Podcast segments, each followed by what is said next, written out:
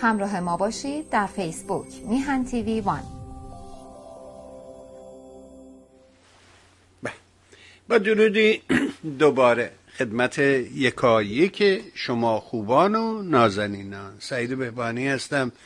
در این روز سهشنبه سهشنبه پونزدهم شهریور است و ششم ماه سپتامبر. ارزم به حضور شما که این جمعه مصادف است با سال روز دختر آبی. امیدوارم که اینا این سمبولا زنده بمانن و جامعه به این نوع مسائل توجه بیشتری داشته باشه و اینا ستاره های این آسمان پرفروغ ما هستند ستارگان پرفروغ این آسمان در حقیقت. یادش گرامی روز سهشنبه است. سهشنبه ها در این ساعت میریم خدمت جناب آقای سلیمی نازنین. عرض ادب و احترام می‌کنیم سلام می‌کنیم به این نازنین و سپاسگزار از حضورش و مهرش به میهن. آقا سلام می‌کنم به شما. من هم سلام دارم به شما جناب بهبانی عزیز. درود و سلام دارم به شنوندگان و بینندگان ارجمند برنامه های خوب تلویزیون شما. امیدوارم که یک گزارش دیگر و یک تحلیل از سیاست اقتصاد و اقتصاد سیاسی امروز داشته باشیم تا نگاهی که امروز هست به برجام به مسائل دیگر منطقه باز هم این رو بگونه در فضای اقتصاد کشور بتونیم توضیح بدیم. حتما در خدمت شما خواهیم. ارزم به حضور شما که اشاره کردی به داستان این برجام بی فرجام و بالاخره این آقای جوزف بورل که می‌گفت همین الان و تموم شد و می‌گیریم و میدیم و اینا مجددا گفتش که نه من خیلی هم با پاسخی که ایران داد زیاد هم امیدوار به این قضیه نیستم. حالا فرض کنیم که اینها آمدند و این برجام رو امضا کردن. آیا تحولی تو متن و بطن اقتصاد ایران صورت می‌گیره با توجه به اینکه اعلام کرده که حتی اگر برجام امضا شود آمریکایی ها اجازه ورود به اینجا رو ندارن. چی میشه؟ چه اتفاقی اینا؟ قرار چی بشه؟ خوشحال میشم نظرتون رو بشنوم واقعا. بله. خب اوضاع اقتصادی کشور که بارها در باره اون صحبت کردیم فقط مسئله تحریم نبود. مسئله گذشته دو دهه اخیر ایران که بیشتر این دو دهه را حتی ما بخوایم ببینیم. یک بحرانهای ساختاری در این اقتصاد بود و این بحرانهای ساختاری شرایطی ایجاد کرد که حداقل در سالهای اخیر دیگه این مورد قبول بسیاری از کارشناسان اقتصادی سیاستگزاران اقتصادی و حتی اشخاصی از اینجا و اونجا از کسانی که در داخل در تشکیلات های اتاق نمی‌دونم کمیسیون فلان مجلس یا فلان اندیشکده ای در دانشگاه تهران در دانشگاه تبریز افراد گوناگونی تحلیل کردند و گفتند که این اقتصاد به مرزهای به اون اوج در واقع بحران خودش رسیده. شاید کلمه فروپاشی رو کمتر در داخل ایران افرادی باشند یا می‌تونستن استفاده بکنن ولی از این ترم هم از این واژه هم استفاده شد که بارها هشدار دادن که اقتصاد ایران فروپاشیده است بنابراین اینکه آیا برجام می‌تونه در شرایط به فرض اینکه یک برجام محدود یعنی بخشی از این دارایی های بلوکه شده رو بخواند اینها آزاد بکنن آقای بهبانی.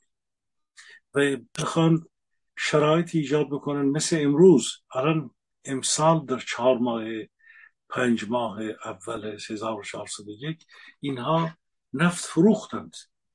اگر گازی بود فروختند. گزارش هایی در از بازوی پژوهشی مجلس یعنی کمیسیون مجلس اومده.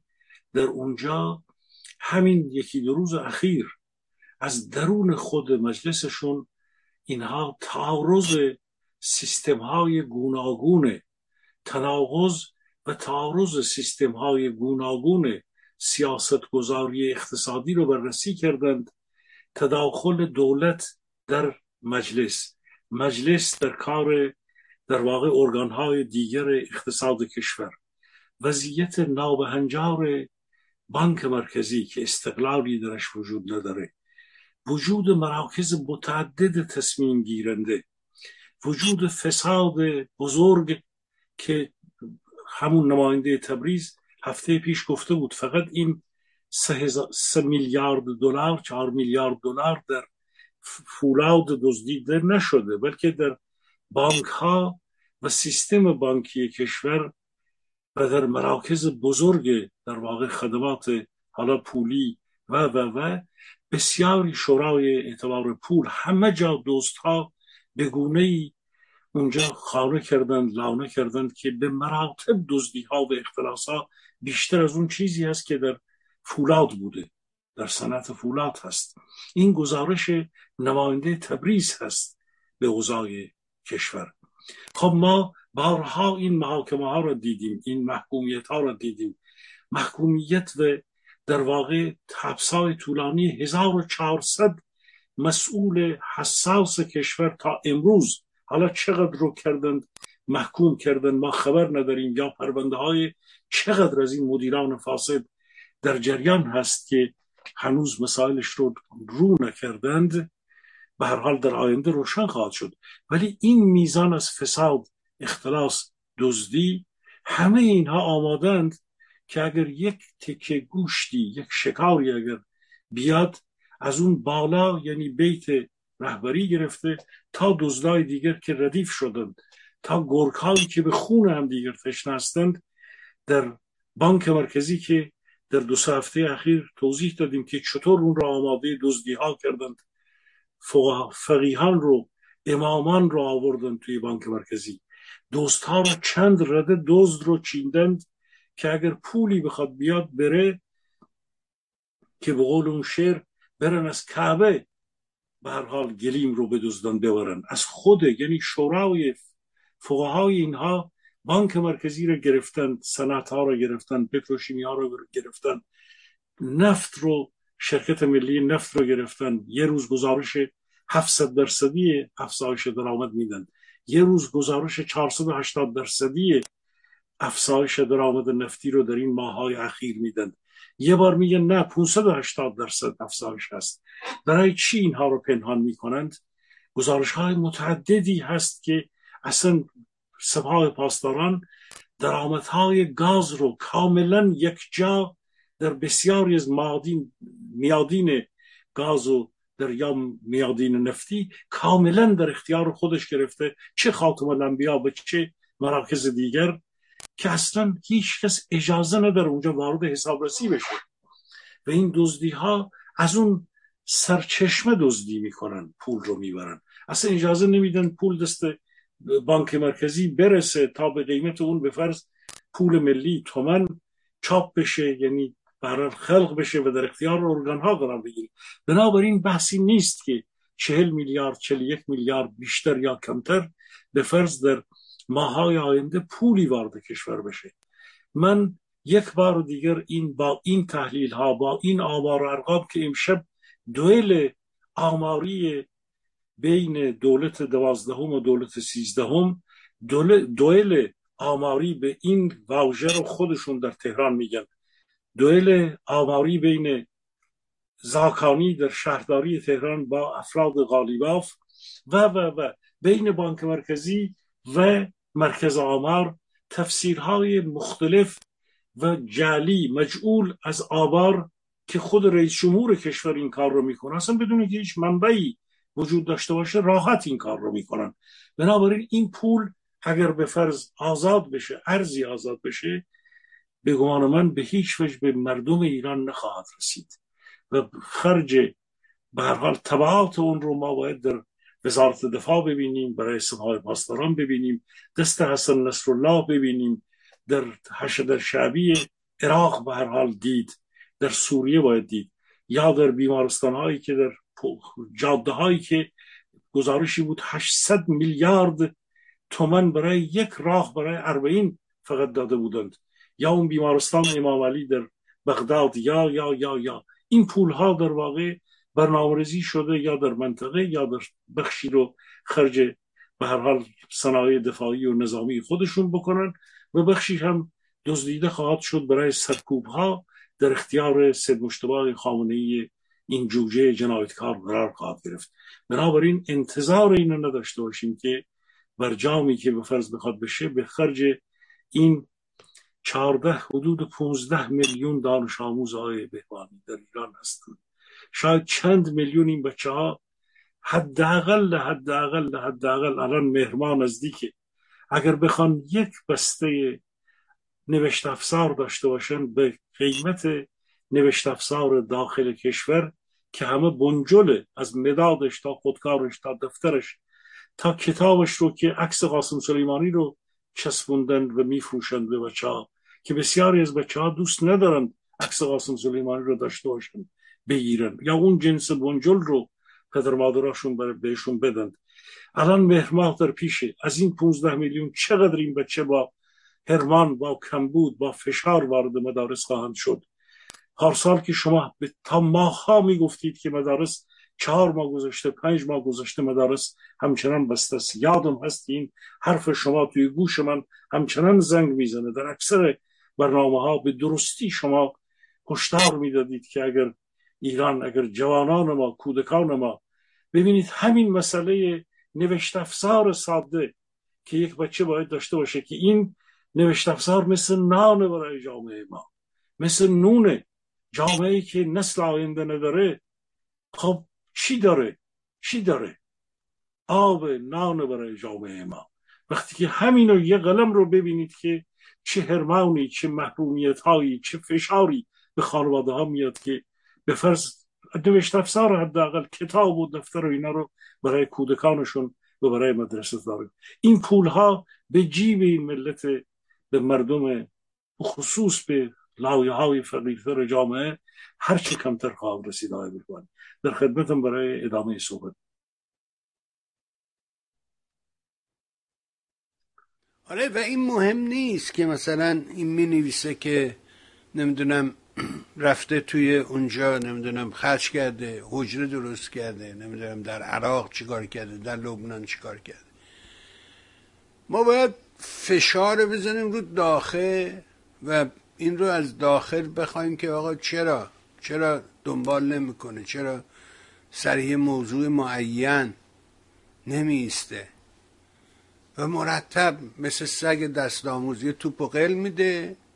همه ما به دنبالش میدویم و هم پشت پا می‌زنیم تنه می‌زنیم که زودتر در رقابت بیخودی که اینو بگیریم بیاریم بدیم خدمت ارباب. و اون دوباره همین بازی رو ادامه میده. چل سال داره این بازی رو ادامه میده. خیلی فاجعه است. فاجعه. اما این ماجرایی که این حرفایی که اینا می‌زنن آمارهای چندگانه فساد دزدی این تا کجا می‌تونه ادامه پیدا کنه یه نظام تا کجا می‌تونه اینقدر سوراخ داشته باشه. چجوریه داستان؟ میشنوم نظرتون. بله. نگاهی بکنیم به شما هفته پیش اشاره داشتید به وضعیت گارواچوف. من دیدم البته دوستان دیگری عزیزان دیگری در همین تلویزیون شما به این مسائل از این زاویه های پرداختن شاید روایت من یه روایت یه مقدار زنده تری باشه از این دوستان دیگری که به هر حال از کتاب ها شناخت داشتن. من در اون سالهای بحران اشاره کردم در کوچ اجباری در اونجا بودم من. پس از مرگ گارباشوف برژنف که حدودا یه یک سالی گذشته بود وضعیت بحران در اونجا بود. در سال 83 در دستگیری های بزرگی که در سال 61 شده بود بسیاری ها بعد از 60 ما می‌دونیم 1360 که آقای به هر حال بنی صدر و یاران او و بعد جبهه ملی و بسیاری ها بعد از مدتی که به هر حال زدن کودتای نقاب گذاشته بود سال 59 که همینطور پس از 59 دستگیری ها یک موج موج هی بیشتر می‌شد. دستگیری در سال 60 برای نسل جوانتر که اینها رو به هر حال در کتاب ها شاید در نشریات خوندن شاید شنیدنی تر باشه. پس از خرداد شست دیگه دستگیری ها فوق العاده زیاد شده بود. وقتی که زدن وقتی که آقای بنی صدر رو و بعد سازمان مجاهدین رو به دنبال اون وارد زدن تشکیلات های نیروهای دیگر باز هم بیشتر چپ شدن. البته چپ مرغ عروسی و عذا بود. از همون آغاز همراه با نیروهای سلطنت طلب چپ رو هم زده بودن. بخشی از چپ رو که چپی بود که مخالف اینها بود رفراندوم رو رأی نداده بود و مخالف اصلا قدرتگیری رژیم جمهوری اسلامی بود. بسیاری ها فکر می‌کنن که همه چپ در واقع خواهان این بود که خمینی بیاد. این درست نیست.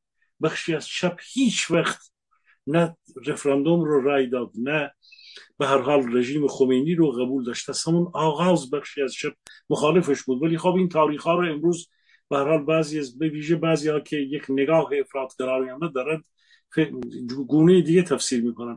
ولی در موج دوم چپکشی که از همون باز هم پس از شست شروع شد که بعد دیگه رسید به چپ و مجاهد کشی در زندان ها که اون کشتار بزرگ هفت که ما امروز هم همه جا داریم ازش صحبت می‌کنیم.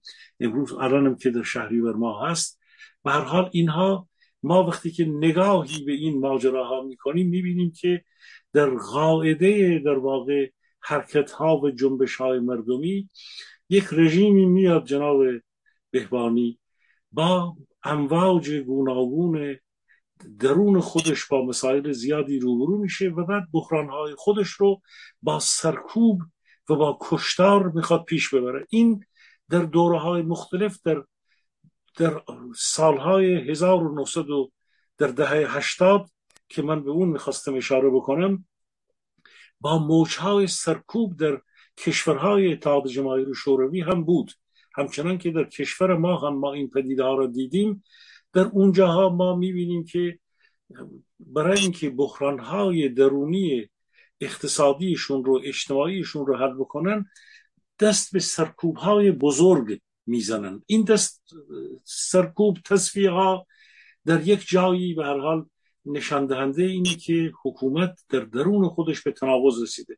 در هر صورت ما که در اون سالها به کوچ اجباری رسیده بودیم و در شوروی بودیم از ایرانی فرار کردیم رفتیم وارد شوروی شدیم که دیدیم شوروی هم به گونه ای بسیاری از این مسائلی رو که ما فکر می‌کردیم که از ایران رفتیم و اونجا داریم چیز می‌کنیم از همون آغاز ایرانیانی که اونجا بودن می‌گفتن آقا اینجا فلانی رو بردن توی سیبیری کشته شد دیگه برنگشت. اون یکی رو بردن اونجا کشته شد. نمی‌دونم نسل قبلی. ما می‌دیدیم خب ما از اونجا اومدیم. یه چیزایی شنیده بودیم. ولی اومدیم توی آذربایجان شوروی اون موقع. تمام اون بخش بزرگی از اون سرکوب ها و دستگیری ها انگار اینکه بعضی اوقات شبها واقعا می‌دیدیم ایران تهرانی که من در اون سالهای یک دهش اونجا بودم گاهی اوقات این دوتا با همدیگه قاطی می‌شد. در شهر باکو وقتی که ما اونجا رسیده بودیم صحبت های از سرکوب های استالینی و بعد برژنفی آقای بهوانی می‌شد که ناپیدا بود اون سرش. مسائل زیادی رو مطرح می‌کردن. در کارخونه ها و در صنعت کشور در جامعه شما می‌دیدید که جامعه از درون پاشیده است. کارخونه ها که الکل سنتی بود میدزدیدن بسیاری از مردم اونجا الکل رو رقیق می‌کردن میخوردن. بعدها که وقتی که الکل کم شده بود موادی مثل خمیردندان و اینها رو روی نان می‌زدن که بعد الکل اون رو روی نون بگیرن یه زمانی که گارباچوف بعدها ممنوع کرده بود و اینا. شما ببینید وسایل کارخونه ها رو تیکه تیکه میدزدیدن میبردن مثل الان که اتوبان ها رو آلومینیوم و اتوبان ها رو ور میدارن تیر چراغ برق رو دزدی می‌کنن. شرکتی که خودش قراره که بره اتوبان در ایران بسازه عین همین وضعیت رو ما زنده در شوروی می‌دیدیم آقای بهبهانی. اینها رو زنده در اونجا می‌دیدیم و کشور در واقع کفش کشور پوشیدنی نبود و در شوروی اون موقع. نفت استخراج نفت در شهرهایی مثل باکو و اینا به شیوه بسیار بسیار قدیمی پیش می‌رفت. شوروی اون موقع روی نفت و گاز خوابیده بود ولی قادر نبودن صنعتی نداشتن که نفت و گاز رو. می‌تونستن سفینه بفرستن کره کره ما ولی قادر نبودن نفت خودشون رو گاز خودشون رو استخراج بکنن. صنعت اینها در هیچ قسمتی صنعت اینها در واقع یک توسعه در درون توسعه درونزا در صنعت اینها وجود نداشت. بخش خدمات کاملا در حال انفجار بود. دزدی ها عدم ثبات پول بیارزش بودن روبل در مقابل در واقع دلار کشورهای دیگر. چند قیمتی بودن خود روبل در کشور در همون اتحاد جماهیر شوروی. حالا دیگه اغمار اینها لهستان و آلمان شرقی حالا یه مقدار وضعیتش بهتر بود. رومانیا و نمی‌دونم چی و چی به مراتب بدتر بودن. خب از تمامی این بحران ها برژنف که فوت کرده بود که اندروپوف فرد دومش بود از تمامی رئیس کاگبه سازمان امنیتش از همه این چیزا با خبر بود. و می‌دونست که چه بحرانی در درون این کشور که به هر حال بعدها ما دیدیم از بیست از بخش بزرگی از این کشور خب روسیه با اغمارش مونده با اون به اصطلاح اتحادیه های فدراتیو خودش موند. بخش بزرگی از چه اتحاد شوروی و چه بخشهایی از اغمار اینها وابسته به اینها اروپای شرقی از اینها جدا شدن. اقتصاد این کشور رو اگر شما امروز من وقتی که اقتصاد امروز رو مقایسه می کنم با یک شکلی اگرچه اینجا سوسیالیستی نبود اسلامی بود ولی ایدولوژی اسلام و مذهب همون چیزی رو تولید کرده بود که در روسیه دهه هشتاد رو ما به عیان می‌دیدیم. عرض کردم سرکوبهاش دهنها رو زبانها رو بریدن خفه کردن مردمی که قدرت نداشتن به هر حال و وضعیت سختی در شرایط اقتصادی داشتن و شرایط اجتماعیشون و تلاشی اقتصادشون.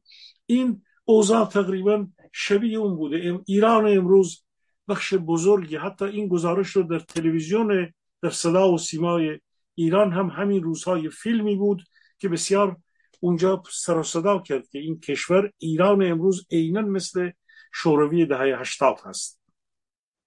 با اومدن اندروپوف که پس از مرگ برژنف قدرت رو می‌گیره که بارها به اندرو به برژنف گفته بود که باید یک اصلاحاتی کنترل شده در شوروی صورت بگیره که به هر برژنف قبولش نداشت. ولی خب فرد دومش این رو می‌گفت. ولی افراد کمیته مرکزی سنترال کمیته اونجا مال تا حزب کمونیست شوروی در اون موقع مخالف هر گونه اصلاحات در زمان برژنف و اندروپوف هم قدرت این کار رو نداشت. 20 ماه اندروپوف میمونه بعد چرننکو میاد حالا حدود یک سالی هم چرننکو میمونه تا اینکه می‌رسه به این مردی که همین چند روز پیش فوت کرد گرباچوف که سال 1985 در واقع قدرتگیری گرباچوف هست پس از اینکه دو دور یعنی این سومین فردی بود که میراث برشکستگی شوروی اتحاد جماهیر شوروی و کشورهای شرق رو به عهده می‌گیره. خب ببینید صحبت گفتن از یک تجربه از یک ماجرایی که یک ایدولوژی سوسیالیستی یک کشور رو با اون همه منابع گاز و نفت و امکانات گوناگون به اونجا میکشونه به گونه عین وضعیت کشور ماست. کشور ما با نفت و گاز و با بسیار از امکانات تازه شاه فقید یک اقتصاد واقعا پایه های اقتصاد رو چند دهه ساخته بودند در رژیم دو زمان دو شاه پهلوی. اینها این امکانات رو داشتن. اونها لینین و استالین یک مخروبه ویرانه ای رو داده بودن به برژنف اینها یک اقتصاد ساخته شده رو نابود کردند آقای بهبانی اینا هنرمندترند از اونها. اینا ویرانگرترند از اونها. اینا می‌تونستن راحت اون اقتصاد رو واقعا بگیرن. اگر یک شرایط دیگری بود اون اقتصاد رو ساخته بودند ملت ایران. به کمک به هر حال اون سیستم رژیم پیشین. بگذاریم از اینکه عده این رو قبول ندارن و هیچ قبول نخواهد کرد که خیامی ها لاجوردی ها رؤسای بانک مرکزی برنامه بودجه اینها چه کاری کردن؟ آلی خانی ها اقتصاد همین حمید احمد اشرف ها بسیارانی که واقعا برای کشور با فکر مدرن زحمت کشیده بودن ابتهاج ها چه کرده بودن برای این کشور؟ اسقر غنچی ها کی کی کی؟ این کشور ساخته بود که به دست این ویرانگران افتاد. به هر حال امروز کشور ما مثل همون سالهای دهه هشتاد میلادی شوروی است. این کشور سرنوشتش فروپاشی قطعی است.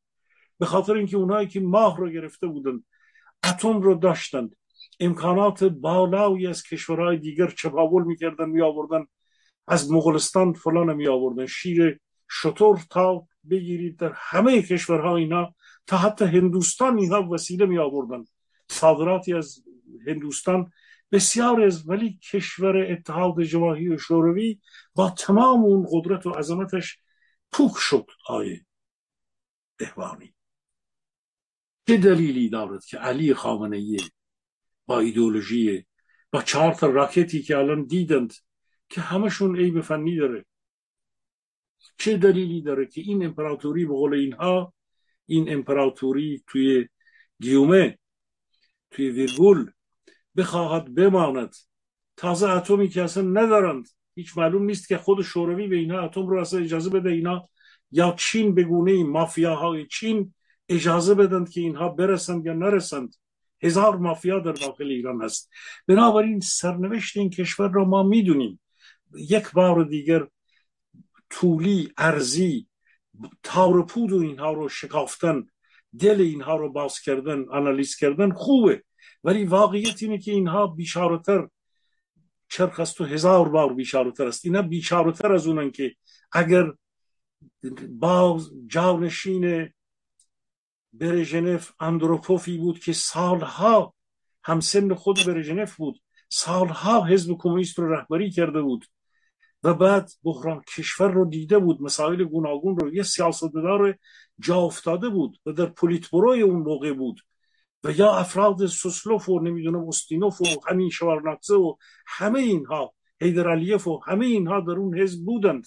اون حزب با تمام اونها که افغانستان رو گرفته بود فلان رو گرفته بود در دنیا شکست خورد. خب کسانی مثل خود همین برژنف ببینید این چه مغز بزرگی بود اون موقع. این جانشین برژنف و اندروپوف و چرننکو شده بود.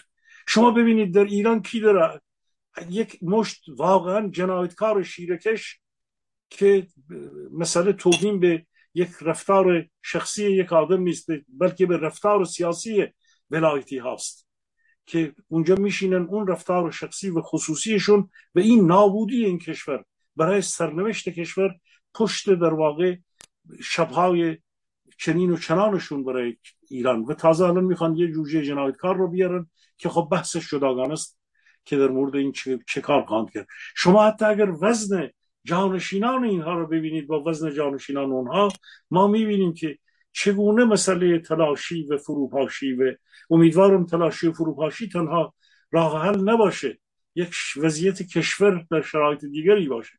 اما اون چه که به سر این مملکت اومد این آمارها و جنگ دوئل آماری و این دروغ ها عین اون دروغ هایی هست که در اتحاد جماهیر شوروی می‌گفتن که بعد به نوریدین کیانوری هم رسیده بود. کیانوری زمانی توی نامه مردم نوشته بود سال 58 بود که اگر شما فقر دیدید من یه خونه جایزه میدم به شما.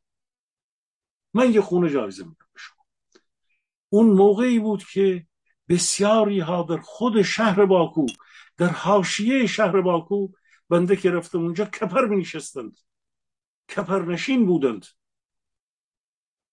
و وضعیت من در اونجا که کار می‌کردم در یک شرکت حمل نقل در واقع اونجا در با ما را که نه مدرک ما را قبول داشتن نه هیچی.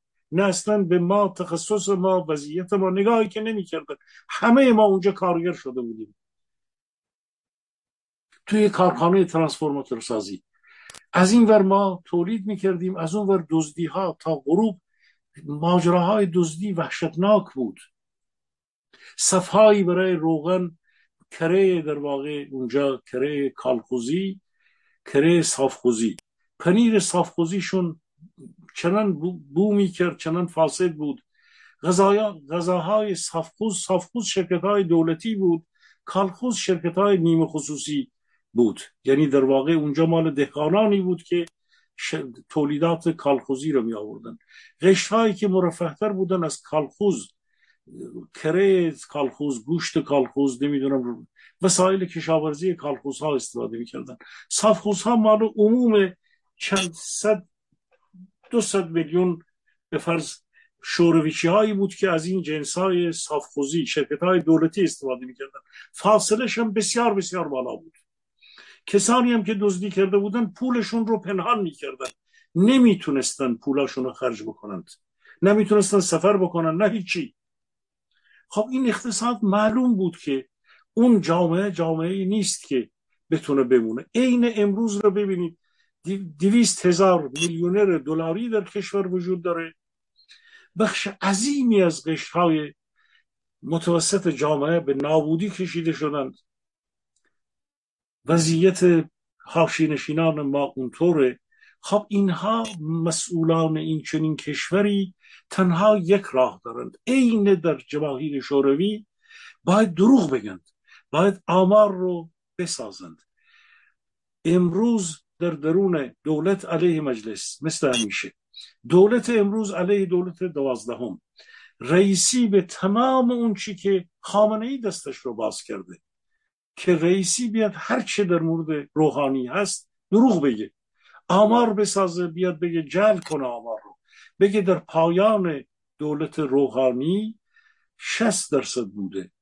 خب اگر 60 درصد بوده و اگر این درست بوده امروز که وضع مردم بیشتر بدبختتر شدند همه شاهد این هستند چرا 40 درصد شد؟ چرا 80 درصد و 100 درصد نیست؟ ما می‌دونیم که در این یک سال اخیر حداقل پارسال آخر زمان روحانی دیگه برای روغن و نون مردم اینطور مثل الان که گرفتار نبودن که این جراحی بزرگ اپراسیون بزرگ ارزی و ارز ترجیحی و بحرانی که ایجاد شد اینکه علی خامنی آقای بهبانی میاد میشینه میگه مسکن گران شده. ببینید که آش شوره که صدای خامنه ای هم در اومده. میگه وضع مسکن مردم خراب شده. خب مسکن رشد 700 800 درصدی داره. مجبور شده که بیاد اینو بگه. که به اصطلاح فرودستان و جامعه. به قول خودش البته مستضعفین که اوناند. یه روزی همین چند ماه پیش گفت ما مستضعفیم. ملت مستضعف نیستند. مستضعف رو در واقع در نظام فکری شیعی توضیح میده اون. به هر حال این مردم فرودستان که امروز وضعیتشون به مراتب بدتر شده از زمان پایان دوره روحانی اگر اون موقع چهل درصد غلط بود که امروز رئیسی میگه اون موقع چهل درصد نبود 60 درصد بود. پس الان 60 درصد نیست 80 و 90 درصده و واقعا هم هست. ولی این میاد میگه نه ما الان 40 درصد کردیم. 20 درصد پایین آوردیم. زاکانی در شهرداری تهران دروغهای بند غالیباف رو در میاره.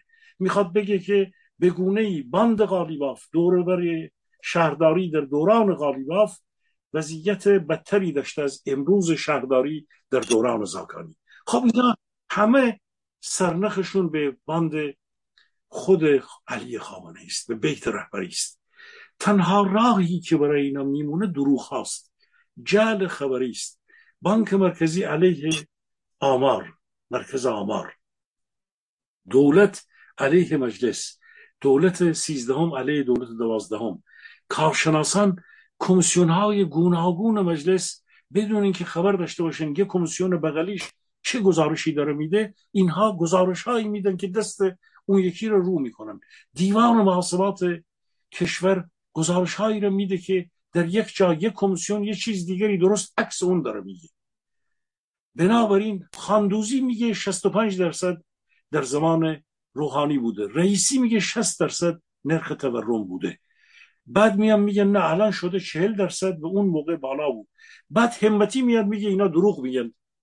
در پایان دوره روحانی افراد امروز دولت روحانی میان میگن که وضعیت اقتصادی به مراتب بهتر از امروز بوده. و این حرف رو من باور می‌کنم که در زمان آخر زمان روحانی وضعیت از امروز بدتر بوده. ولی اینا دارن دست اونا رو رو می‌کنن دست خودشون رو در واقع دارن رو می‌کنن آقای بهبانی. بنابراین ما در یک وضعیت بینظمی و دروغی که مردم دیگه واضده شدن خسته شدن فرسوده شدن می‌دونن که دروغ میگن. امروز که گزارشی از وضعیت بازنشستگان هست میگن مستمری بگیرن و بازنشستگان سازمان تامین اجتماعی حداقل ده میلیون تومن رو دارن. این قصه است. چه کسی باور می‌کنه؟ میگن پنج ماه اول سال رو در یک پرداخت موافقات رو میدیم. اگر بخوان بدند شنوندگان بینندگان ارجمند اونهایی که در داخل کشور از آمار و ارقام خبر دارند تا حدودی. من یک بار تکرار می‌کنم. اگر بخواند این پول رو بدند باعث اونقدر پول چاپ کردند که چون اون منابع نفتی رو نمیارن بخشی از اون پیشخور شده. اینها پول نفتی رو که فروختند قبلا اون رو برآورد کردن گفتن قیمت این نفت به فرض در سال 1400 یا 1000 اوایل 1401 این مقدار میلیارد دلار هست. به ما به ازای اون پول ملی خلق کردند خوردند اون رو دادن به این ور از بینش بردند. اون پول قبلا در واقع پیشخور شده. اگر الان بخوان دوباره خلق پول بکنن و به این وعده هایی که به بازنشستگان رو به جای گوناگون دارن میدن دو برابر این باید خرج مراکز دفاعی بکنن خرج اتینایش در عراق و جای دیگر بکنند و این باعث میشه که یک مالیات تورمی یعنی اسکنات چاپ نقدینگی بیشتر و یک مالیات تورمی بزرگتر. یعنی اینکه از طریق در واقع خلق پول افزایش حجم پول ارزش پول رو بیاعتبارتر می کنند بنابراین اگر الان به فرض ده میلیون تومن دوازده میلیون تومن پایه حداقلی هست شما پس از این جراحی ها و افزایش دستمزدهای بازنشستگان ما به 20 میلیون و به بالای 25 میلیون میشه امروز ده میلیون. خواهیم رسید. چون این بحران در یک چرخه شیطانی وجود داره. راه حلی وجود نداره آقای بهبانی. مهم همینه مهم همین تیکه آخر. هیچ راه حلی وجود نداره. برای اینکه این نهالی که کاشته شده از ریشه غلط بوده. شما الان تو خود همین داستان شیعه اصلا همینی که جمهوری اسلامی ریش سوار شده. شیعه شما نگاه کنید ببینید که این الان دیسکورس هایی که جاری است تو موضوعاتی که در حقیقت جاریه گفتمان ها. شما نگاه می‌کنید می‌بینی که ما ده 15 سال پیش این حرفایی که یا کسایی مثل امیری و آقا میری و نمی‌دونم اینا می‌زنن که آخوندن از جنس خود اینا هستن. با توجه به این همه دروغ و خرافه هایی که اصلا باور کردنی نیست. وقتی من می‌پرسم عزیزان میگن که نه آقا چون شما نبودی و ندیدی فکر می‌کنی که آخونده این کارا رو نمی‌کردن. ولی واقعیت اینه که نه آقا این کارا رو به راستی نمی‌کردن. دو تا شیر یهو از تو دیوار اومد پایین رفت نشست. اینا رو نمی‌گفتن سر منابع رو سخنرانی ها حداقل تو جامعه شهری این حرفا زده نمی شده ممکنه توی ابرقو و نمی‌دونم اونجا این حرفا رو یه کسی ملایی توی دهی می‌گفته. ولی توی سخنرانی هایی که از رادیو تلویزیون اینا پخش می‌شد هرگز از این حرفا نمی‌زدن. بنیادها بر آب است و بر باد است. بذارید من یه سوالی از شما بکنم. صحبت از گرباچوف کردید و اینها. الان تو خبر هستش که روسا پهباد رو از ایران می‌خرن. رفته حالا سراغ کره شمالی که از اونجا موشک تهیه کنه.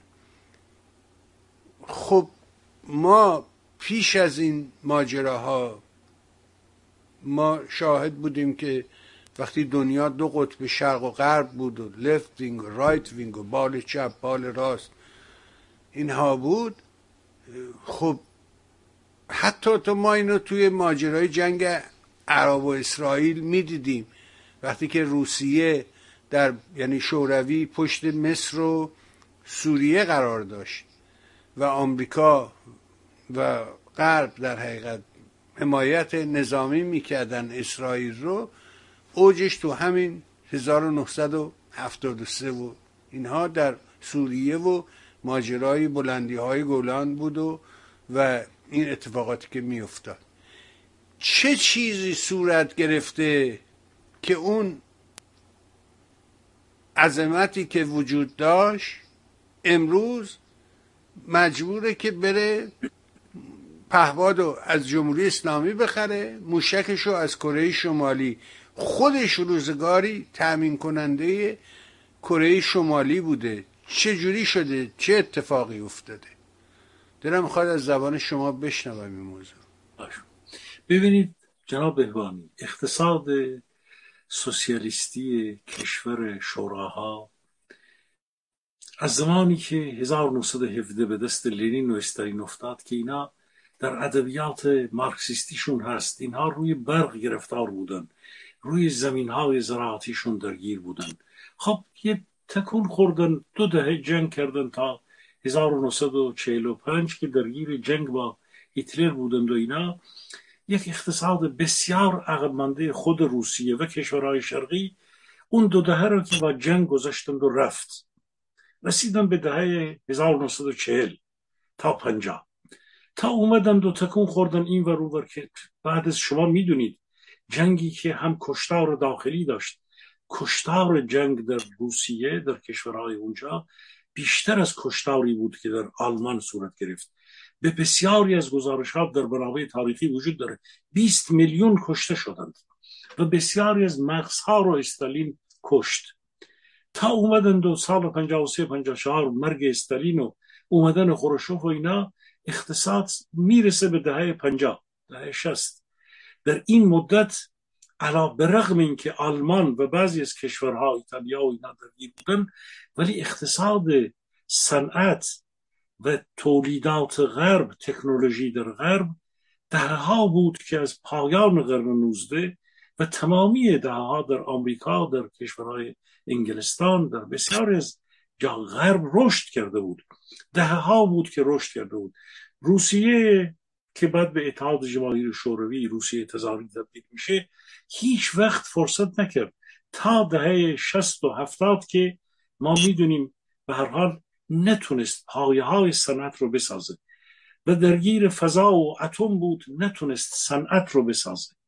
اقتصاد سوسیالیستی گسپلن ها برنامه های بزرگ دولتی که قیمت گذاری می‌کرد که صنعت رو تعیین می‌کرد که بانک مرکزی وجود نداشت. که همه چیزش در واقع الگوهای از سوسیالیزمی بود که در هیچ جا عمل نکرده بود.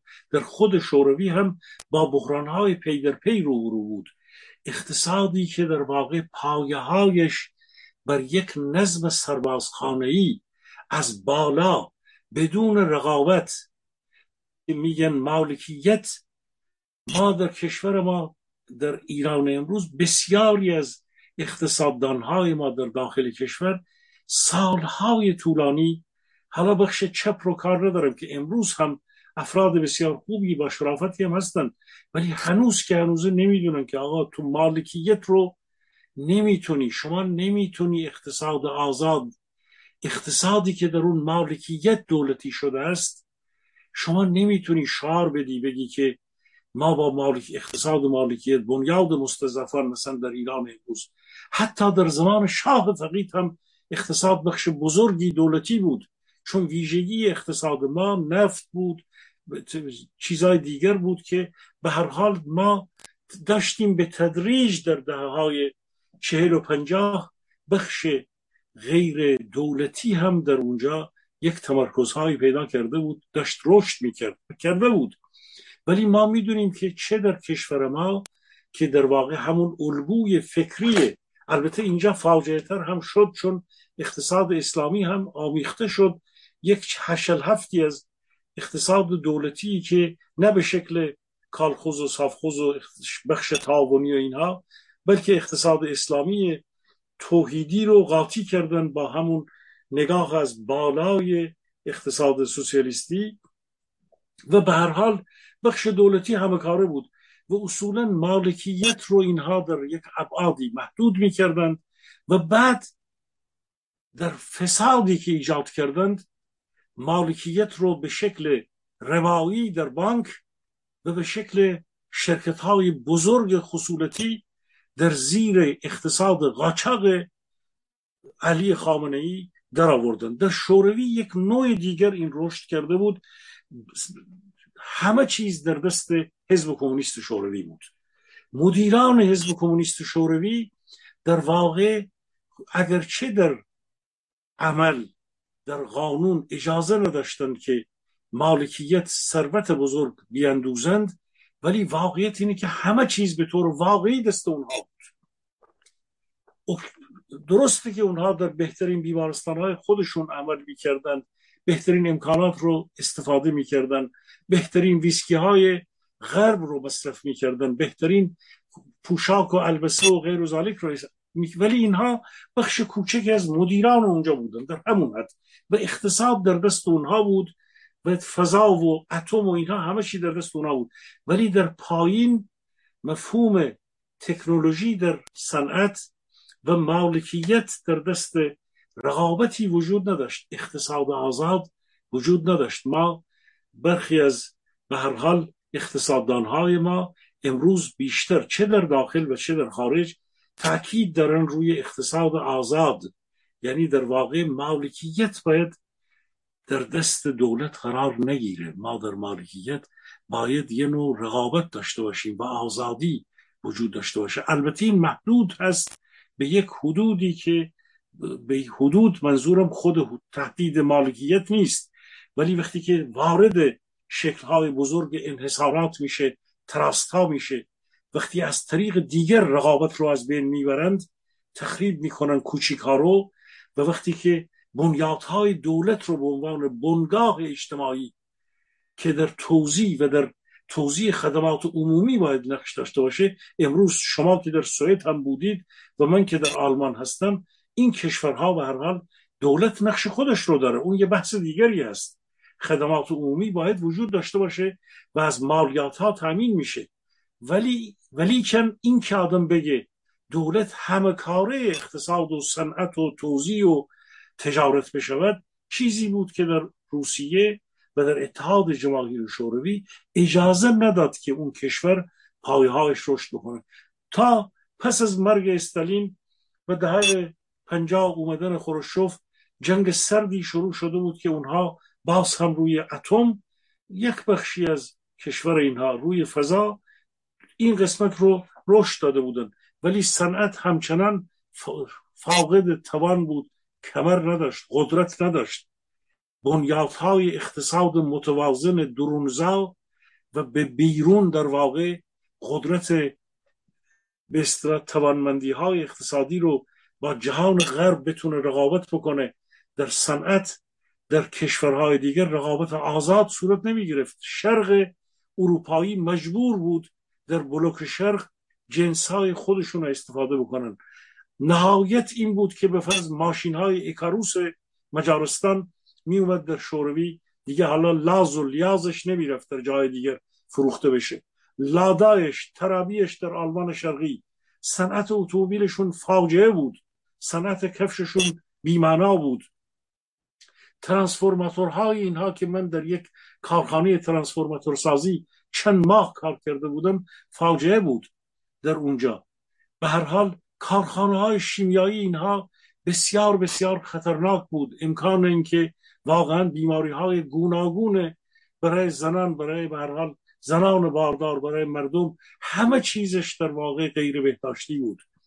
اینها تکنولوژی رو در هیچ عرصه ای ما شاهد اون بودیم و به چشم دیدیم اینها رو. بنابراین نه اقتصاد داشتن نه بانکداری داشتن نه قدرت رقابت در سطح جهانی با کشورهای دیگر پیشرفته را داشتن و در درون هم فرو پاشیده بودن خب چی شد؟ تا سال پس از تا 89 و 90 که دیگه اون 5 سال رو گارباچوف بود بعد یک دائم الخمری مثل یلسین اومد. رویاهای پرسترکا یعنی سازندگی بازسازی و احیای کشور که پرستریکا بود و گلاسنوست که شعار در واقع گرباچوف بود همراه با افرادی تاریخدانانی که ما اینها رو اونجا دیدیم. لوگینوف بود لیگاچوف بود کی بود کی بود؟ بسیاری ها بودن که اینها در اونجا در دانشگاهاشون درس می‌دادن حرفاشون رو به ما میشنیدیم در محافل گلاسنوست و اینها. در جریان بودیم در اون سالها. بعدش هم خب دنبال کردیم. ولی نه پرستوریکا با سازی به احیای اون کشور تونست به کشور کمکی بکنه.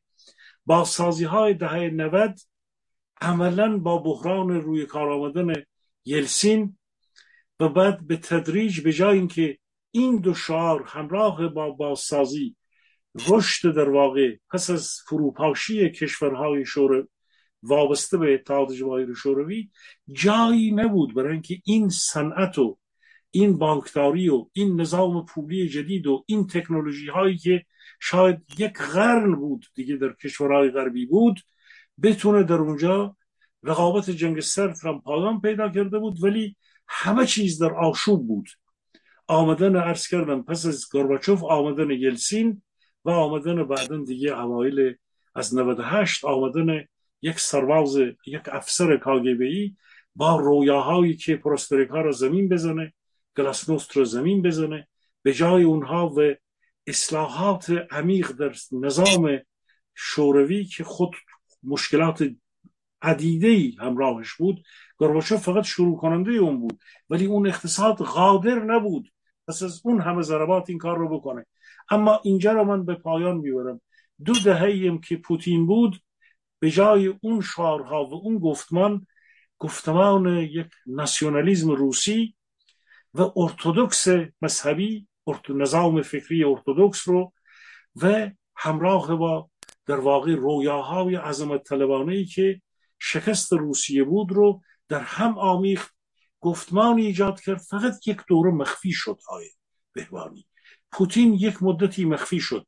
و این عظمت طلبی روسیه زوزنقه روسیه که شکست ناپذیری به دوران تزار رو رویاهایش رو داشت و با این ارتودکس و با یک مجولات دیگری گفتمانش عملا مشخص بود که بحران جدیدی وجود میاد. تا همین امروز هم اقتصاد روسیه ساخته شده نیست.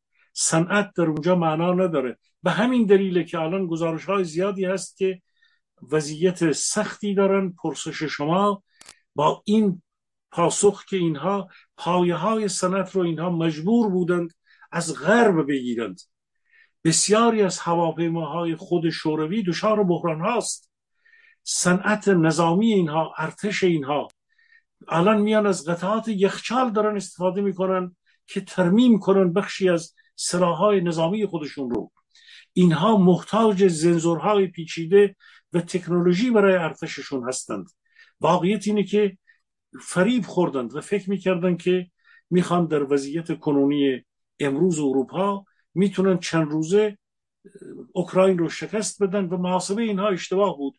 ما در یک فرصت دیگری خواهیم رسید که چین هم در آینده با بحران های اگرچه چین امروز روسیه نیست ولی به هر حال فریبی که روسیه از درون خورد مثل همین فریبی که رئیس سپاه پاسداران فکر می‌کنه که ایران یک سنتی داره یک فلانی داره یک نمی‌دونم ارتشی داره که سپاه پاسدارانی داره که می‌تونه مقاومت بکنه.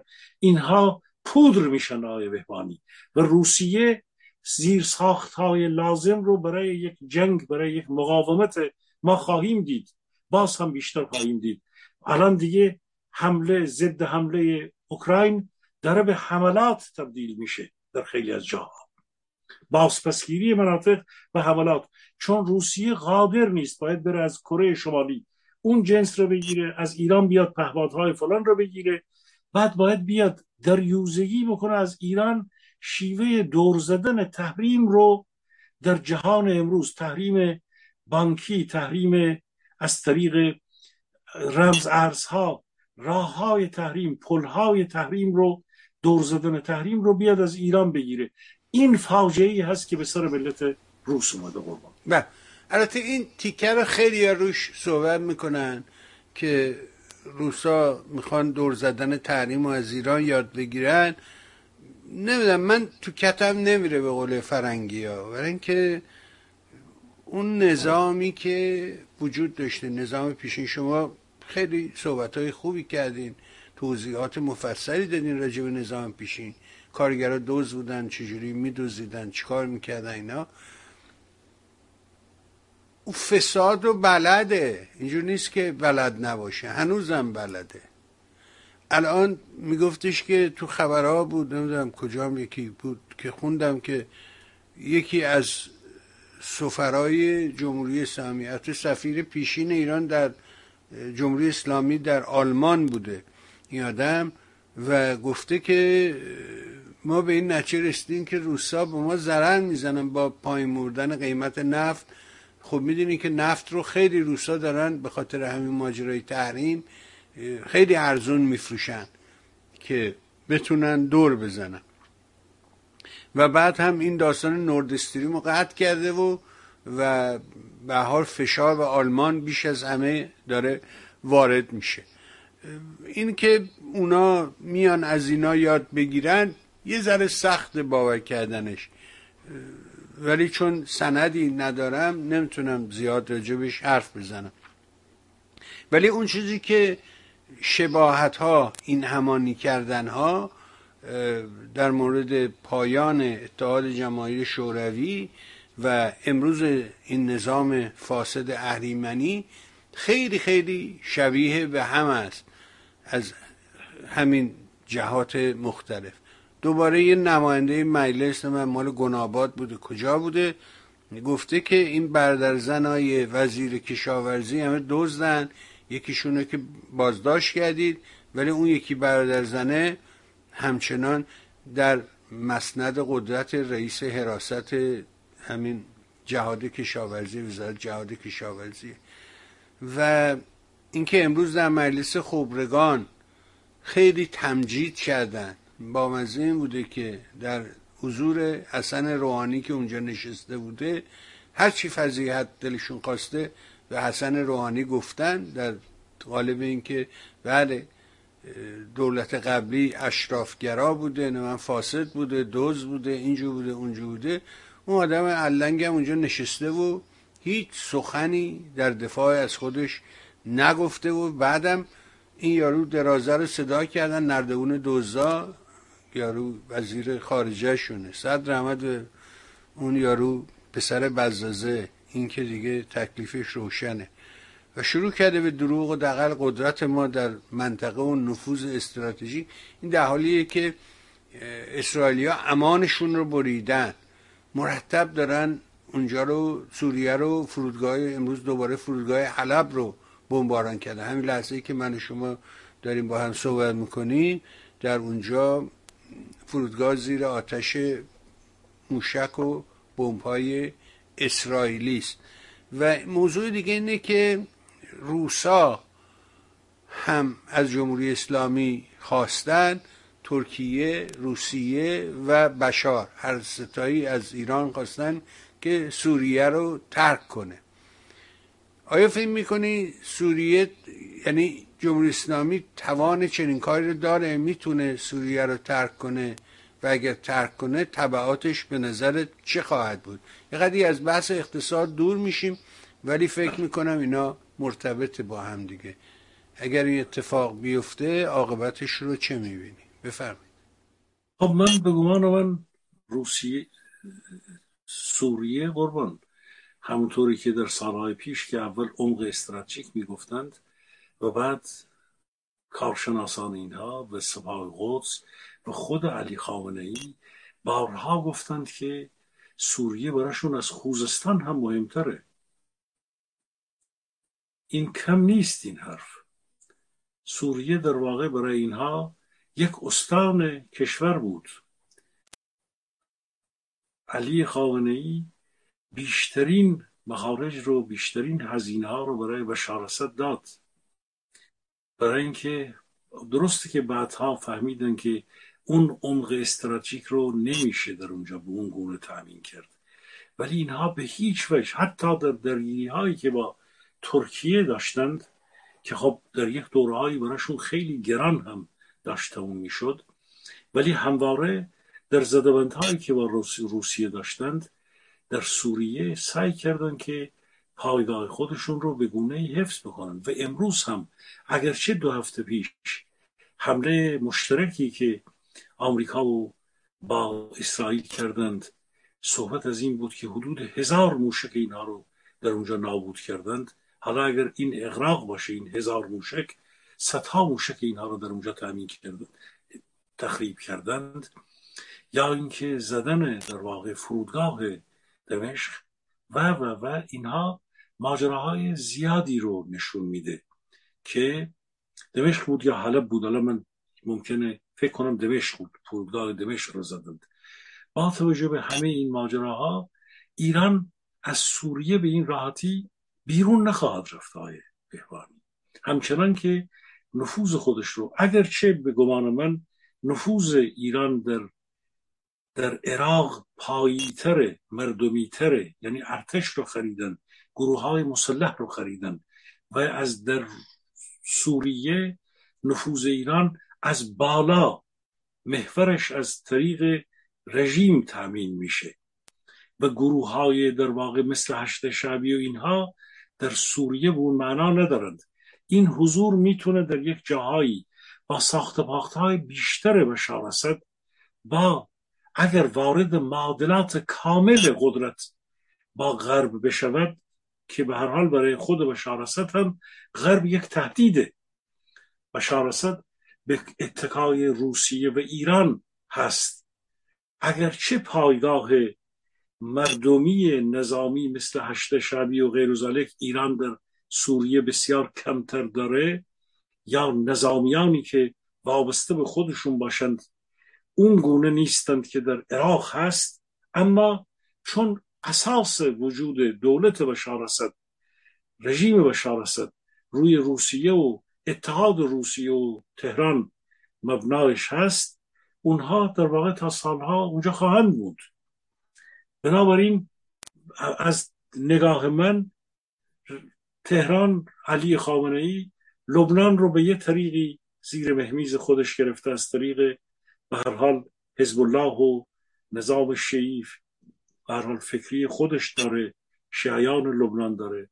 عراق رو از طریق پایگاه قدس و هشت شعبی و گروه های دیگر داره.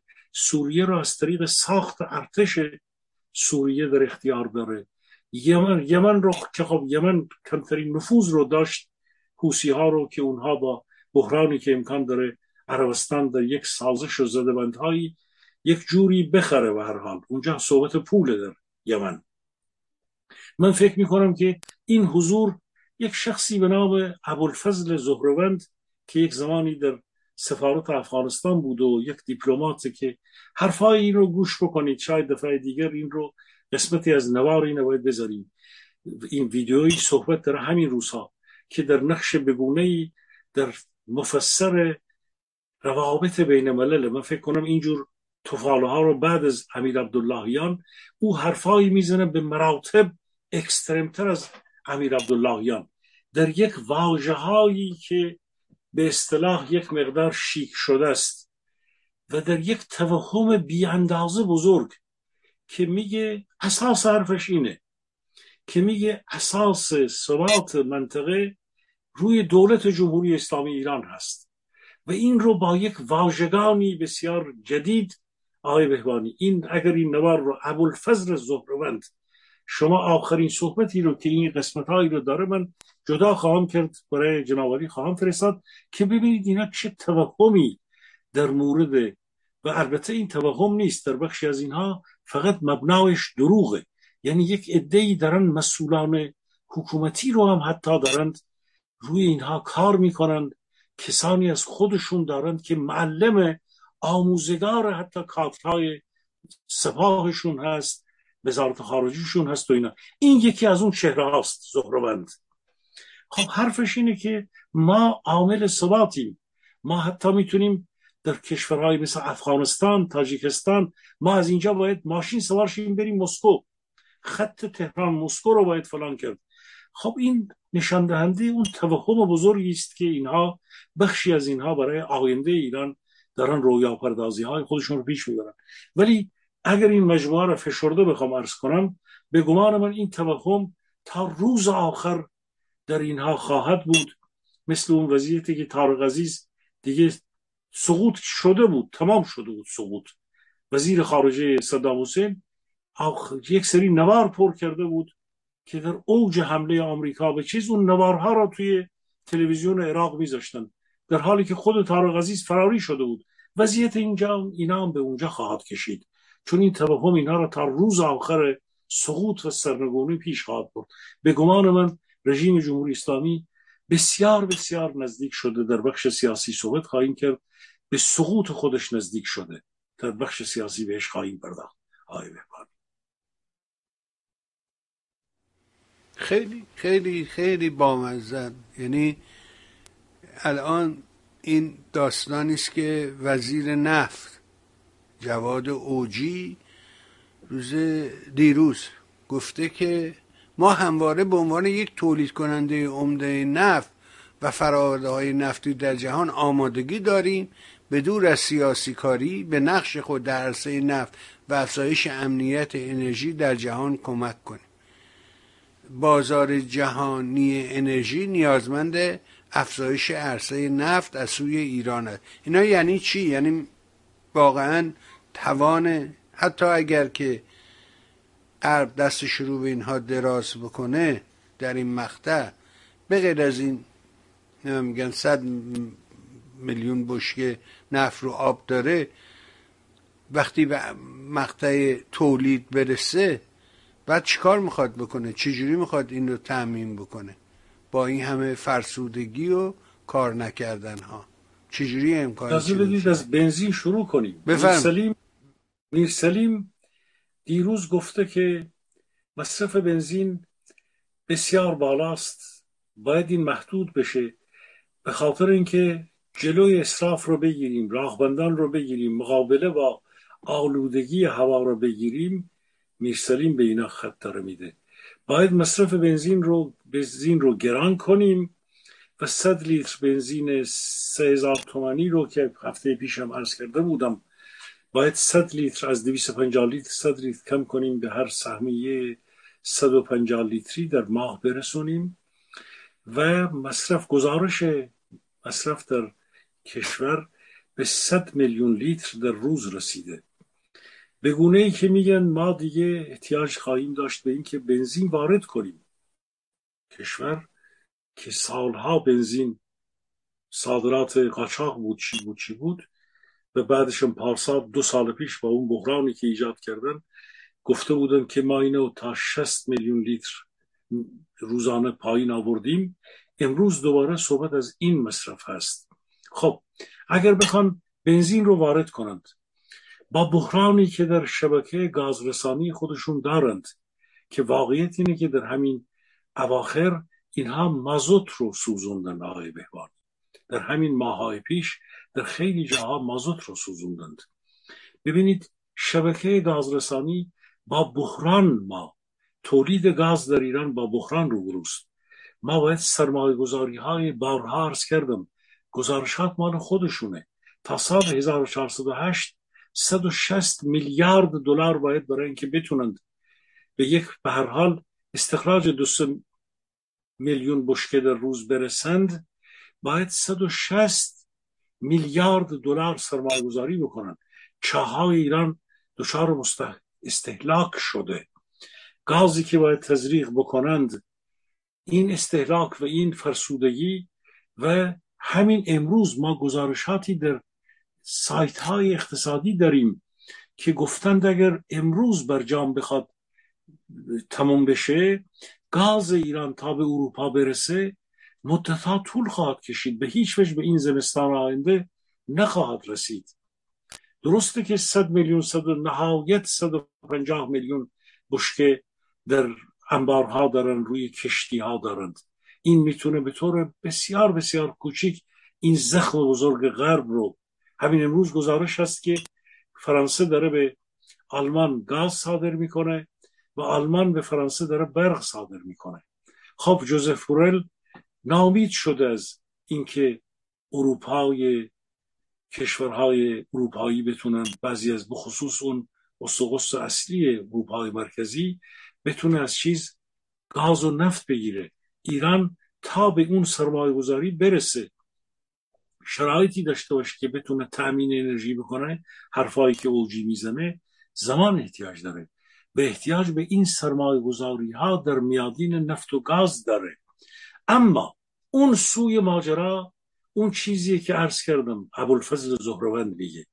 چون اینها تخریب می‌کنند چون عربستان رو تهدید می‌کنند اگر امروز گزارشی در خود سایت های ایران هست تلویزیون و رسانه های ایران هست اگر اینها برجام رو بگیرند پولش رو می‌گیرن میرن دنبال اتم میرن دنبال تخریب میرن دنبال راه انداختن گروه های در واقع گوناگون مسلح تروریست در منطقه میشن با پول اون خواهند ساخت. اسرائیل هشدار داد اگر پولش رو نگیرند باز یک جور دیگر میرند تخریب می‌کنند از طرق گوناگون مین گذاری بکنن جنگ نامتقارن رو دوباره گسترش بدن در یک جایی با روسیه بسازن یک جایی رو نابود بکنن.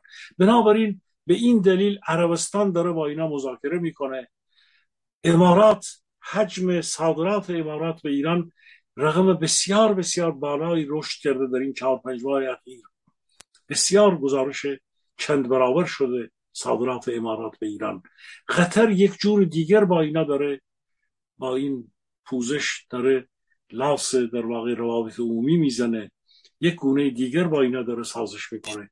به خاطر اینکه اینها در واقع عامل بیثباتی منطقه اینا عامل ثبات نیستند. عامل صلح نیستند. چون قدرت تخریب دارند میگن ما عامله. یعنی قدرند یعنی تخریب می‌کنن و این تخریب تا یه جایی در مقابل مصر و اسرائیل و عربستان و اردن و ببینید دو روز پیش اردن با 24 کشور دیگر یک رزمایشی رو شروع کرد. تا یک جایی اینها رو تحمل می‌کنند یا ببانی از یک جایی جز جوزف فورل که ناامید شد از اینها. اون یکی که ناامید شد. اون یکی که میشینه اونجا میگن دیگه گنبد آهنین نیست. سربازان اسرائیل نشستن تو اتاقاشون با لیزرا دارن هوا رو دارن نگاه می‌کنن. صد پهباد گوناگون منطقه رو از خلیج فارس تا فلان منطقه باب المندب تا تا تا همین جور داره گشت می‌زنن. دارن کار تجسسی می‌کنن. از اون برم اون لیزرها در کشورهای گوناگون دفاع لیزری داره وجود میاد. اینها دنیا رو وازده کردن منطقه رو وازده کردن. به جایی رسوندن که تمام تجهیزات لیزری و امکانات هوایی ببینید همین دیروز امروز هواپیماهایی که جتایی که از امریکا بلند شدن با در واقع لوجستیک اسرائیل به منطقه اومدند. خب اینها راهی برای غرب نذاشتن. برای اسرائیل و کشورهای منطقه نذاشتن. جنگ تا دندان مسلح. اینها موشکاشون که الان مایه به این موشکا رو بخشیشم که دارن میدن به روسیه. میگن ما قدرت بزرگ جهانی شدیم. اعلام کردن که ما جز چند قدرت بزرگ حتی در مذاکرات اتمی یارو رو به ده را نمی‌دادن سراغ کت خدا رو می‌گرفت. اینها حالا هیچی نشده میگن ما جز چند قدرت بزرگ اتمی دنیایی. خب دیگه غرب با اینها می‌تونه چیکار بکنه؟ اسرائیل آماده است برای آخرین حملات غافلگیر کننده. آقای بهبانی حمله غافلگیر کننده اسرائیل به کمک جناحی از همون روباهایی مثل روحانی که ساکت نشستند در مجلس خبرگان. یادمون نره در کنار برژنف اندروپوف نشسته بود که رئیس کاگبه بود و از همه بیشتر خبر داشت که اتحاد جماهیر شوروی در حال سقوطه کسانی که میگند در ایران سپاه پاسداران تا بنیاد با علی خامنه ای با هم نزدیکند و سپاه پاسداران درش چنین و چنان نمیشه به گمان من از سیاست بیخبرند در درون ارگان کاگبه در قلب در اوج در بالاترین مرکز ریاستش اندروپوف فایساده بود. نه به خاطر مردم شوروی نه به خاطر مردم اروپا. به خاطر اتحاد جماهیر شوروی می‌دونست از همه بیشتر می‌دونست که شوروی در حال فروپاشی این درس هایی که با مرگ گارباچوف ما دوباره داریم بهش نگاه می‌کنیم بازخانی می‌کنیم. در اوج سازمان های امنیتی سپاه پاسداران سپاه قدس مسئولین خودشون از روحانی تا دیگران تا علی لاریجانی یک نفرتی انبار شده که بخشی از سرداران اینا به خاطر خودشون منافع خود گرگ ها به خاطر ایرانی که مال اونها هست اینها خواه هزار بار بیشتر از مردم ایران خواهان مرگ علی خامنه ای و کشتن پسر علی خامنه ای اگر رو این حرف واقعا اگر ذره بنده که ذره تردیدی ندارم چون حوادث رو دیدم آلمان شرقی رو حادثه دیدم که در از چند ماه اریشونکر بوسه داغ گارباچوف رو گرفت فرار کرد. کرنس اومد اون یکی اومد. در عرض مدت کوتاهی این دیکتاتورها این دومینوی سقوط همه را خواهد برد. و اتفاقا گرگ ها با هم دیگر مبارزه می‌کنن و سقوط نهایی خواهد شد.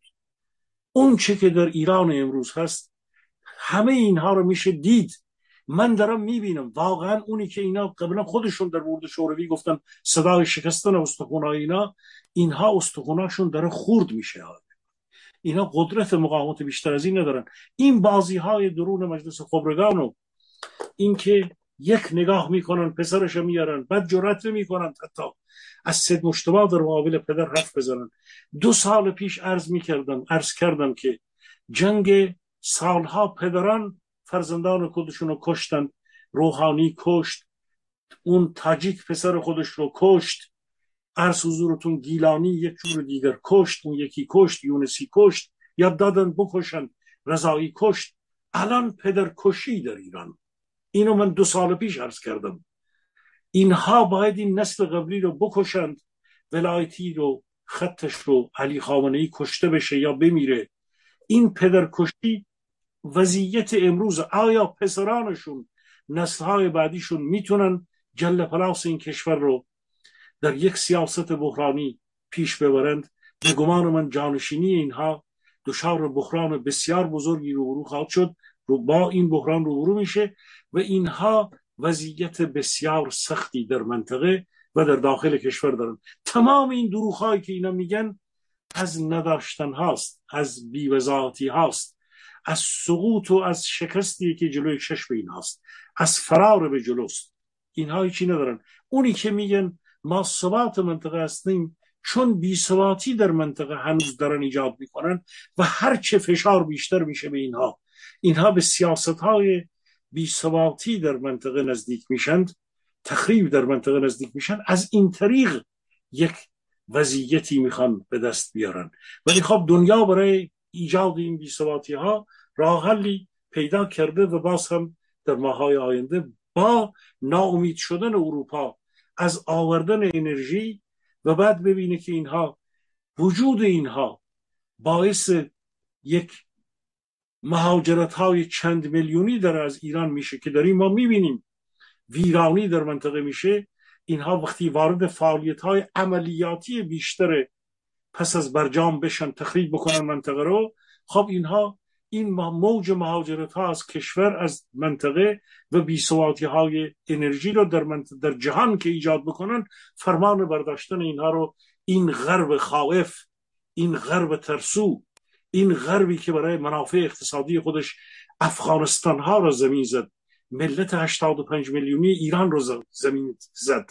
سالیان قیانت کردند اینها به منافع ما.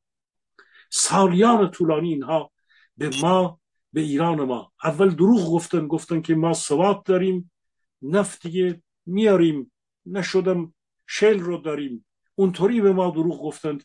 امروز هم ضعف خودشون رو نشون دادن. تا اون آخری ایستادند با این رژیم لاس بزنند. و ملت هشتاد میلیونی یک حرف آقای رضا پهلوی بسیار بسیار درستی بود هشدار داد به اینها. گفت پس از اینکه ایرانی مردم ایران قدرت رو بگیرند با اونهایی که با ما ناروایی کردند رفتار نادرستی داشتند طبیعی است که در سیاست های آینده ما این مسائل رو ما در نظر می‌گیریم. این حرف بسیار بسیار پسندیده ای هست که از سوی ایشون مطرح شده. واقعیت اینه که مردم ایران این رو با پوست و گوشت و استخوانشون درک کردن که چه کشورهایی از همین کشورهای غربی به ما ضربه زدن. البته این به معنای نیست که بعدا ما بخوایم غرب ستیزی داشته باشیم بلکه ما با کشورهایی طبیعی که نزدیکتر خواهیم شد که در دوران این حرکت ما به سوی یک ایران به هر حال یک کمی آبادتر آزادتر دموکراتیکتر به ما اون کشورها در این دوران بحران کمک بکنند آقای کاملا ممنون از شما. خب با توجه به وقت وقتی دیگه باقی نمونده بریم سراغ تحلیل سیاسی شما بشنویم ببینیم که با توجه به همه این شرایط که مطرح شد وضعیت معیشت مردم آغاز مدارس نبودن قلم و خودکار و کاغذ و اتاق و سقف و بخاری و همه ضروریات اساسا مدرسه و نبود معلم. این مسئله ای که پیش روست یعنی مهرماه و باز شدن مدارس و دانشگاه ها و مشکلات مردم و معیشت. بشنویم تحلیل سیاسی شما رو در چنین شرایطی. ممنون. بفرم اولین سخن من با مبارزانی در کشور هست که سختی های زیادی کشیدن از بازنشستگانی که مدتها در خیابان ها بودند. از کارگران نفتی که الان رسمی هاشون دوباره شروع کردند. از آموزگارانی که این چهارده پونزده میلیون دانش آموز رو باید به هر حال بخشی از این آموزگاران فریختگان کشورن ما می‌دونیم که بخشی از اینها به خاطر درد سنگین معیشت واقعا له شدند. به خاطر فشار و سختی های زندگی دو سه جور شغل و زندگی و ما اینجا رویا پردازی نمی کنیم که از این 700 800 هزار نفر آموزگار کشور ما به فرض فلان صد هزار نفر نه. همون بخش کوچکی از فرهیختگان اینها در دورانی که تحولی باید به وجود بیاد نقش خودشون رو بازی می‌کنن. به اون کارمندان مخابرات به اون پرستارانی که در دوران کرونا ایستادند بیمارستان ها رو اون چراغ نیمسوی امید رو در بیمارستان ها روشن نگه داشتن. کشور به هر حال از بحران کرونا تا حد زیادی تونست عبور بکنه. با همه فجایی که امروز هم هنوز ادامه داره ولی ما دوران کرونا رو بشر پشت سر گذاشته. تا حد زیادی. خب من به آگاهانی که عرایز من رو گوش می‌کنند اولین نکته من اینه که می‌دونم این مبارزه سخت بود. نه شما در داخل کشور که هرمان و سختی و فشار و بدبختی ها و ظلم و همه را دارید تحمل می‌کنید. از دختر آبی شروع کردید که اون نگاهش اون بودنش اون سوختن پروانوارش روشن نگه داشت. زنانی به هر حال حالا چند صد نفری رفتند شکست دادند رژیم ضد زن رو زن ستیز ایران رو. راه پیدا کردند به استادیوم ورزشی آزادی. راه پیدا کردند. دختر آبی زندگیش و کارش موفق شد کارش رو کرد. اون در واقع به قول اینها بودشفتش رو اون پیامش رو به زنان ایران داد و مقاومت رو زنده کرد. امروز زنده است. و جوانانی که ایستادن مبارزه کردن. من پیام من اینه که در روزهایی از مقاومت اتفاقا به دورانی می‌رسیم که واقعا دشمن ما در حال ضعف چون مبارزه سنگینی جریان داشته ما هم جبهه ما هم خسته و فرسوده شده. اما اینجا فقط امید چار سازه. اگرچه سخت بود فشار بود ولی ما یعنی جبهه مردمی راهی نداره. ما باید ادامه بدیم. اینها در واقع یکی بعد از دیگری پودر میشن. آب خواهند شد زوب خواهند شد. اینها تا یک جایی این پولهاشون این مقاومتهاشون این شهروانیشون این یگان ویژهشون در مقابل اراده 85 میلیونی که به هر حال ده ها میلیونش امروز خواهان مرگ علی خامنه ای هستند. وقتی که صد هزار نفر در یک ورزشگاه همه می‌خونند اون گونه شعار میدن علیه فرمانده. خب جامعه داره نشان میده. جامعه رفراندوم های خودش رو در 28 خرداد 3400 داد در ورزشگاه داد با از زبان دختر آبی ها داد رفراندومش رو. در این روزهای ماها و هفته هایی که ما به آخر داریم می‌رسیم. بخشن ممکنه نامیدی بیاد خستگی بیاد فرسودگی بیاد. در این ایستگاه اتفاقا آگاهان کشور نقش بسیار مهمی دارند که از امید از باور از مشلهای روشن فروزان مقاومت بیستند و توضیح بدند که ما پیش خواهیم رفت. استراتژی زمین زدن اینها نقشه راه زمین زدن اینها یک استراتژی چند و چیست. در مقابل این نیروی بالقوه‌ای که به سرعت داره میره به بالفعل تبدیل بشه یعنی جنبش مردم ایران که جنبش های گوناگون هست و اخیرا به جدیدن یک جنبش فراگیر ملی جنبش نجات ایران جنبش مبارزه برای استقلال یک بار دیگر زنده تر شد. استقلال از روسیه و چین. مبارزه علیه روسها. روسها. علیه پوتین جنایتکار فیلم خاتون. 1320 مقاومت حتی اون جوان ارتش که نهایت اون سرگرد اون سرهنگ ارتش که آخر سر میاد به جبهه مردم میپیونده. ما به ایستگاه های آخر بهرا می‌رسیم ما به ایستگاه های آخر رسیدیم. از درون اندروپوف و اینها سپاه پاسداران اون بالاترین مقام اینا. به خاطر خودشون هم که شده. به خاطر فرزندان خودشون که شده همه که نمی‌تونن فرار بکنن که یه اندروپوفی یه گروهی می‌زنه بیرون. این کشور سقوط خواهد کرد. این کشور که نه این رژیم سقوط خواهد کرد. استراتژی راه مبارزه و زمین زدن اینها یک راه چند و چیست. مقابل ما کشورهای غربی که یک تهدید بودند می‌تونیم اینها را به فرصت تبدیل بکنیم. ما یک سوی دیگر این بیرونه که اونها در یک جاهایی به هر حال به راه ما خواهند رسید. عرض کردم در درون این دولت باید بدونیم که همه اینها و همیشه مقابل مردم نخواهند ایستاد. اون یه وچه دیگره. یعنی اگر جنبش دموکراسی آزادی داد.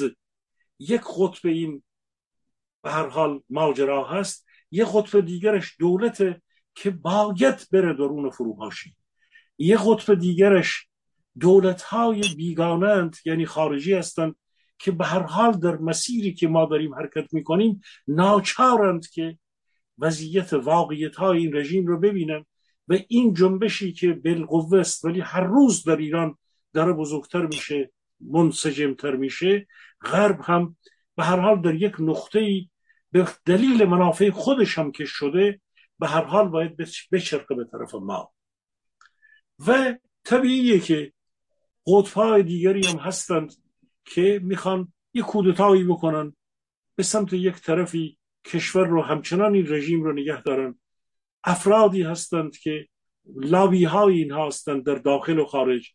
ما چپنماهایی داریم افرادی داریم که به اسم جمهوری خواه و به اسم نمی‌دونم افراتیون چی و چی یا حتی کسانی که با بخشی از بیگانگان ممکنه در ارتباط باشن که بخوان زدبندی بکنن که نذارن که مردم ایران دموکراسی در ایران به قدرت برسه.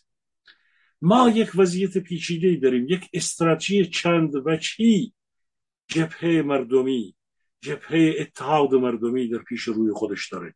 ولی واقعیت اینه که در این سالهای اخیر هر روز این جبهه مردمی علا رغم منفی بافی هایی که کده کردند ولی این جبهه مردمی از قوه هرچی بیشتر داره به فعل تبدیل میشه.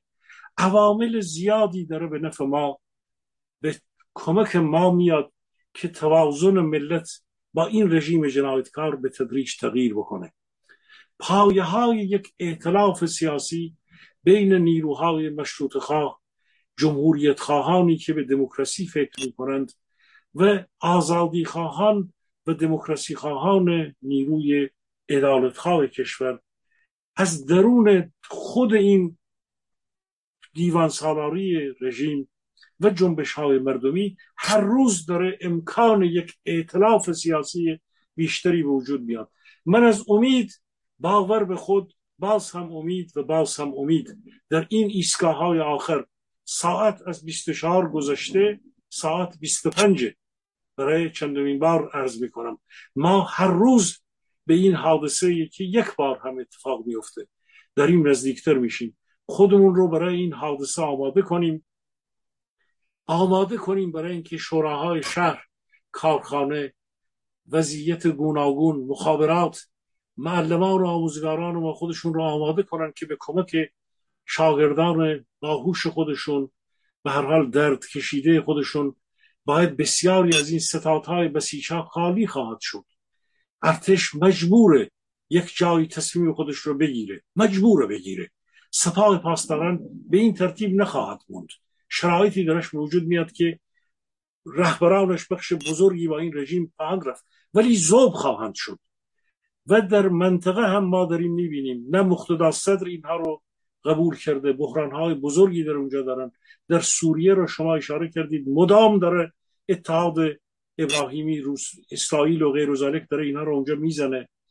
و در جاهای دیگر وضعیت خوبی اینها ندارند. به گمان من سقوط اینها چیزی به سقوط نهایی اینها نمونده. کمربندها را ببندیم آمادگی پیدا کنیم.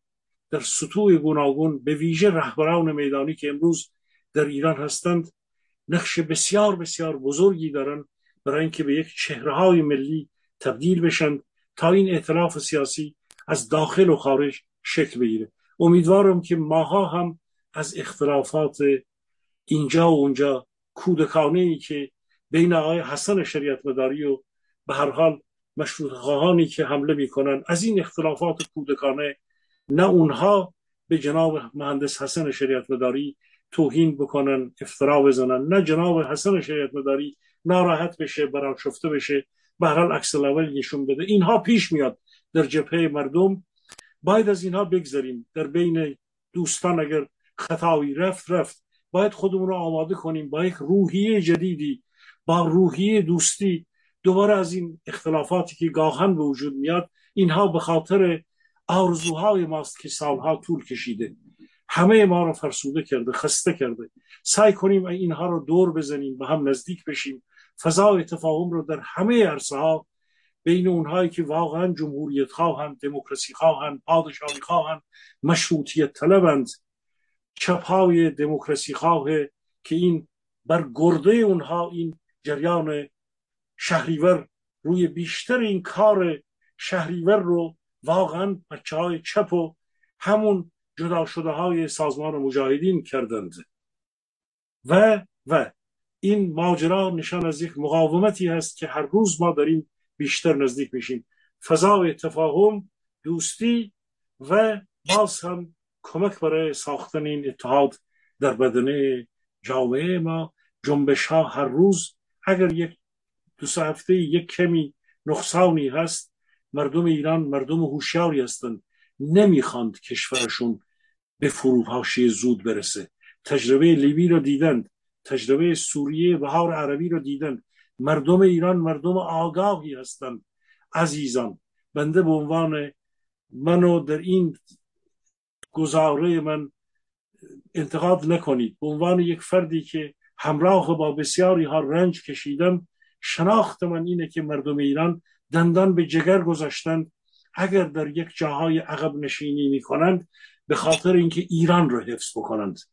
ایران باید متحد بمونه فروپاشی رو دور بزنه این رژیم رو برداره و به آزادی قدم هایی نزدیک بشه. پاینده باد ایران عزیز ما. من نخواستم کلام شما رو قطع کنم ولی اینجا لازمه که توضیح بدم که در ادامه تحلیل جنابالی یک گزارشی بود که خود ایران تهیه شده یعنی یک در درون همین سیستم اعلام کرده بود که بر اساس یه تحلیل آماری که از هر در حقیقت صد نفر نود و چند نفر در اگر حرکت اعتراضی چون آبان و دی و اینها صورت بگیره مثل 96 98 صورت بگیره. تعداد کثیری از مردم شرکت خواهد کرد. و خواستم اینو فقط در ادامه فرمای شما به این نکته هم اشاره کرده باشم که خودشون هم به این موضوع اشراف دارن اشراف اطلاعاتی دارن بیشتر از بنده و جنابالی برای اینکه نبض آمار دست اونه. او وسط میدانه و اطلاعات میدانی داره. ما از دور دستی بر آتش داریم. به حال شرایطش رو خودشون می‌دونه.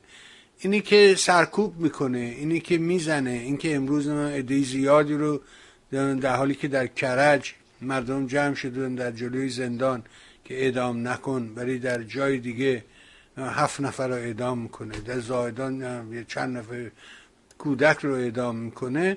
این همه از وحشتشه. ولی این نمی‌تونه این داستان وقتی به اون نقطه برسه مطمئن باش که کارش به بیسامانی می‌رسه.